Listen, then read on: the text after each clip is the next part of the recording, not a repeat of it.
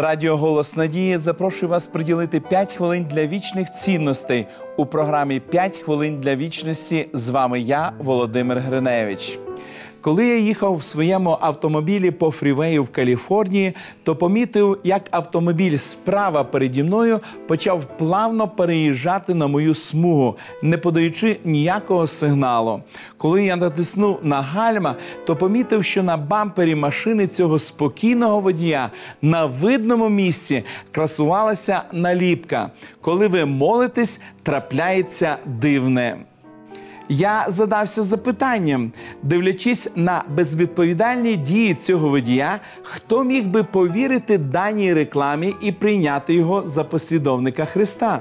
Хіба призначення молитви зробити нас неуважними і безтурботними? Послання апостола Якова в п'ятому розділі написано: бо дуже могутня ревна молитва праведного. Якщо ревна молитва праведного є могутньою, тоді чого ми щиро чекаємо в нашому особистому житті? Молитва залежить не від таланту, наукової ступені, соціального положення, а від характеру того, хто молиться. Ми не позбавлені помилок. Навіть сам пророк Ілля не був досконалим. Апостол Яків називає праведною ту людину, яка не здійснює усвідомлено гріха, а перебуває в справжній дружбі і спілкуванні з Богом. Молитва це близьке спілкування з найдивовижнішою особистістю у всесвіті, міркувати в присутності Божій, щоб розібратися з кожним аспектом свого життя. В той же час, свідомо взаємодіючи з Божою мудрістю, це наша перевага, це і прийняття відповідальності за те, як ми живемо, і абсолютна чуйність до Божого керівництва без страху осуду, оскільки нам відомо, що він не має наміру принизити або залякати нас. У спілкуванні з Господом ми можемо дивитися прямо вперед, спокійно зустрічаючи труднощі. Я вірю, що величезна сила молитви це сила жити усвідомленим та розумним життям. Ця сила досягається не завдяки чарівній палиці, а здобувається в присутності того, хто нескінченно розумний і всесильний. Наші молитви дієві, бо ми стаємо мудрішими завдяки спілкуванню з нашим небесним Отцем. Будучи друзями Бога, постараємося зробити все можливе, щоб не справляти на інших людей недоброго враження.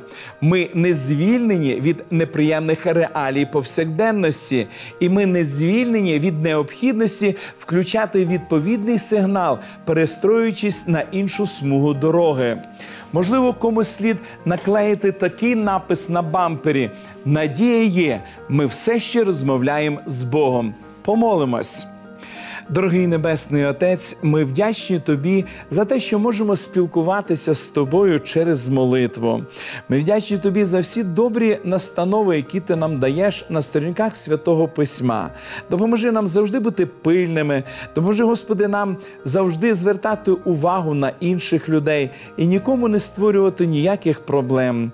Благослови Слово Твоє святе в нашому житті, щоб ми могли прислухатися до нього і могли жити відповідно до нього. Благослови, Господи, наші сім'ї, благослови, Господи, наших сусідів, наших телеглядачів, благослови країну, в якій ми живемо, і будь звеличений і прославлений завжди у всьому. Молимось в ім'я Ісуса Христа. Амінь. Просіть у Бога сил справляти на інших людей тільки добре враження, і пам'ятайте, молитва це розмова з Богом.